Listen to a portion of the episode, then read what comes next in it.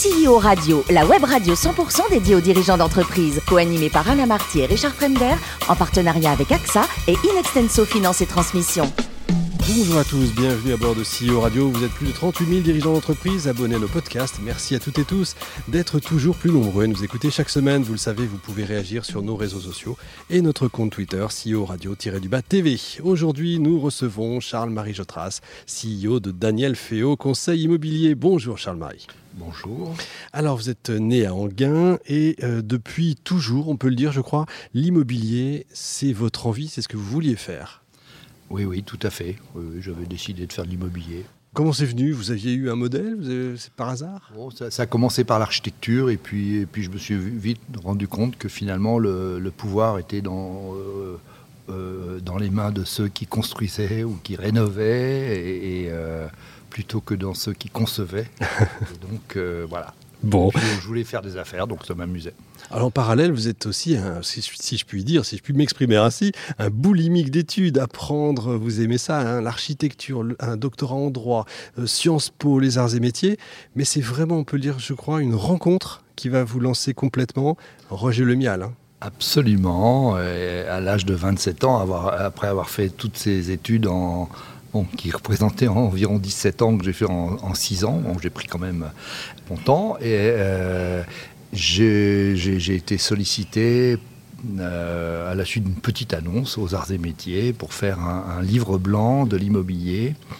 Euh, c'était à la demande de Roger Lemial, donc, qui était le président de la FNAIM à l'époque et dans lequel il voulait exposer au pouvoir public tous les problèmes euh, liés à la profession immobilière, aux professions immobilières. Et donc j'ai fait ce, j'ai fait ce, ce, livre blanc. Et quand je lui ai rendu, euh, bon, il m'a dit, écoutez, euh, c'est pas possible, on peut pas se quitter comme ça. Et, je lui ai dit, écoutez, c'est gentil, moi ça m'amusait de faire cette mission pendant deux mois, mais j'avais déjà mes petites affaires immobilières, je faisais des lotissements. Et, donc, euh, je, voilà, il a essayé de me convaincre. Euh, j'ai résisté. Oui, parce que euh, salarié, c'était pas votre truc au départ. Hein, non, ça, hein. salarié, c'était vraiment pas mon truc. Et, je me souviens de Roger Lemial qui avait 40 ans de plus que moi à l'époque, hein, et qui me dit "Écoutez, Charles, on ne peut pas se quitter comme ça." mais je, moi je vais vous payer, vous allez avoir un salaire, ça va tomber tous les mois. Je lui dis oui, non, c'est très bien, mais bon, hein. vous allez avoir votre, secrétaire pour vous toute seule. Ça, ça suffit pas. J'ai dit écoutez, c'est merveilleux, mais non, non, je suis vraiment pas fait pour être salarié. Et vous allez avoir votre bureau euh, pour vous tout seul, et vous ne rendrez compte qu'à moi, parce qu'il avait senti que j'étais pas du tout euh, prêt à m'insérer dans une hiérarchie quelconque. Et et je ne savais plus quoi lui répondre pour lui dire que c'était pas possible, que j'avais pas envie de. Je, fuyais le salariat, si je puis dire. Et je lui sors, je me dis, ça y est, j'ai trouvé. Je lui dis, de toute façon, c'est pas possible parce que vous me verrez jamais avant 11h du matin. Moi, je ne suis pas du matin, donc je peux pas m'inscrire dans une structure avec plein de gens dans les bureaux, les hiérarchies, les horaires et tout. Et il me dit, Charles-Marie, top est là, je suis exactement comme ça. Et là, J'avoue que j'étais sans voix et je dis, bon, je, ne peux pas refuser. Et en fait, ça a été une aventure de 5 ans.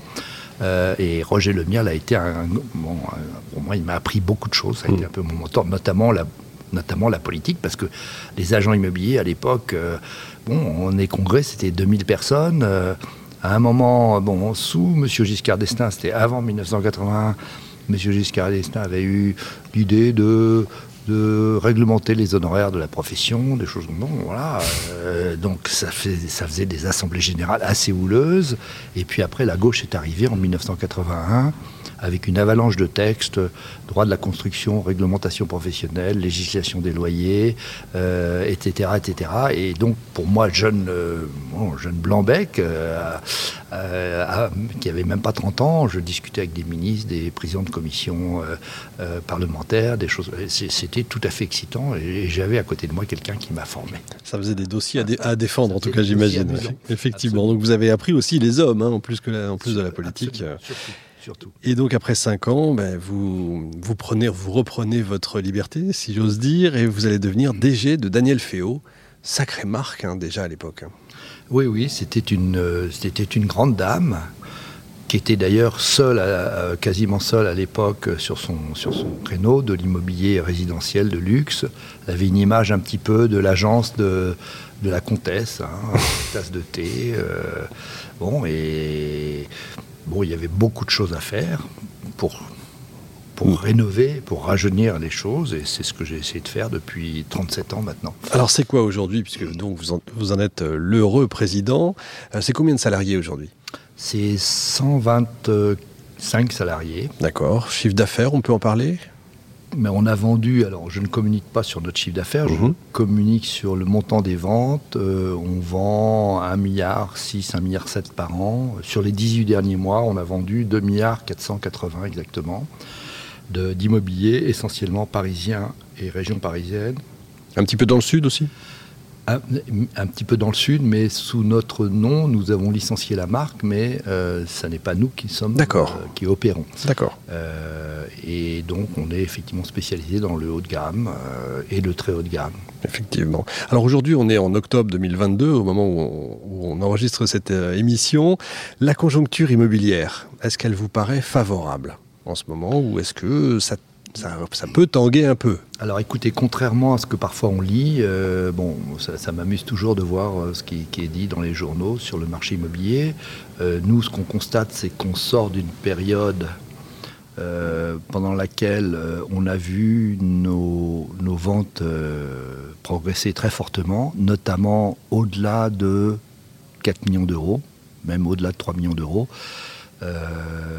Si je prends une période de 12 mois après la pandémie, que je la compare à 12 mois avant la pandémie, au-delà de 3 millions d'euros, on est à plus 151% de ventes, euh, de montants vendus. Et ça, c'est lié essentiellement à la recherche de surface extérieure, c'est-à-dire de jardin.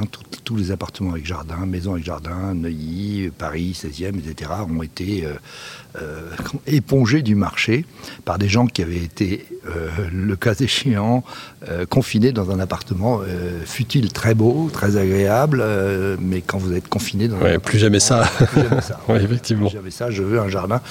Et le marché continue. On a surfé sur, sur le Covid, on a surfé sur euh, les, bon, les- la, la volatilité, des- on va dire, des, des marchés financiers. Et on a surfé sur les élections euh, présidentielles françaises qui sont toujours un petit mou dans le marché Mmh. qui dure 4-5 mois. On a surfé sur la guerre euh, en Ukraine. Donc le marché parisien est plutôt, notamment dans le haut de gamme, et très fluide. Et on voit maintenant revenir ce que nous ne pouvions pas avoir il y a un an, un an et demi, c'est-à-dire les étrangers qui ne pouvaient pas arriver. Et, et on voit euh, les, not- notamment notre premier contingent euh, que sont les Américains. Ça veut dire, donc, c'est c'est intéressant ce que vous dites, parce qu'on entend partout que Paris n'est pas attractif, euh, les gens quittent Paris, etc. Non, c'est l'inverse. Pour les CSP, Paris est toujours aussi attractif. Paris, alors, j'ai un- une petite incidente pour les étrangers. Les étrangers nous disent Paris, c'est la plus belle ville du monde. Alors, c'est ceux qui achètent à Paris, vous me direz, mais c'est vrai que quand on voyage un petit peu, euh, on a l'habitude de critiquer Paris, Oui. l'embouteillage, euh, là, là, là. mais Paris est une ville exceptionnellement belle et il n'y a pas, je ne suis pas certain qu'il y ait beaucoup d'équivalents de villes qui aient gardé une structure, notamment une structure d'immeubles qui vient euh, du XVIIe, XVIIIe siècle et puis de la période haussmanienne, bien entendu, et un petit peu d'immeubles des années euh, euh, 20 et 30. Euh, c'est vrai que le bâti parisien est exceptionnel. Euh, nous n'avons pas de tour, on en a une euh, du côté de la gare Montparnasse, euh, et on ne, on ne construira pas de tour à Paris. Le, le projet Paris Sud, euh, Bah écoutez, Bon. je- trois petits points. D'ailleurs, on ne peut plus construire à Paris depuis la loi SRU. enfin, Effectivement, Donc euh, voilà. Donc c'est vrai que tout nous, tout, et, et si vous comparez à prix équivalent, euh, Londres, qui était réputé un marché très cher sur le plan Mm. résidentiel, euh, pour un même budget de quelques millions d'euros, euh, à Londres, vous allez avoir une petite maison très étroite sur 4 ou 5 niveaux avec un petit escalier, des plafonds assez bas, des fenêtres pas très grandes. À Paris, euh, vous allez avoir un appartement haussmanien, euh, parquet, moulure, cheminée, de plein pied. Euh, vous allez avoir la même surface, les, les 250 mètres carrés, vous allez avoir de plein pied, avec des belles parties communes, euh, des grandes fenêtres. euh, voilà. Ouais, quand on se regarde, on s'aime pas, mais quand on se compare, non, finalement, c'est pas si mal que ça. Ouais, je comprends tout à fait. Euh, donc Paris, alors deuxième chose à savoir sur Paris, c'est que Paris est un marché qui est un marché structurellement de pénurie, puisque comme je vous l'expliquais, depuis la loi SRU, c'est-à-dire depuis l'année 2000, on ne construit plus dans les dans les tous les arrondissements, disons, en dehors, on va dire, en dehors du 19e, 20e et, 13e arrondissement. Mmh, mmh. On, ne, on ne construit plus à Paris, on peut donner les chiffres, hein, et on ne construira Donc quand on voit une grue à Paris, c'est pour construire un immeuble ou rénover un immeuble de bureau.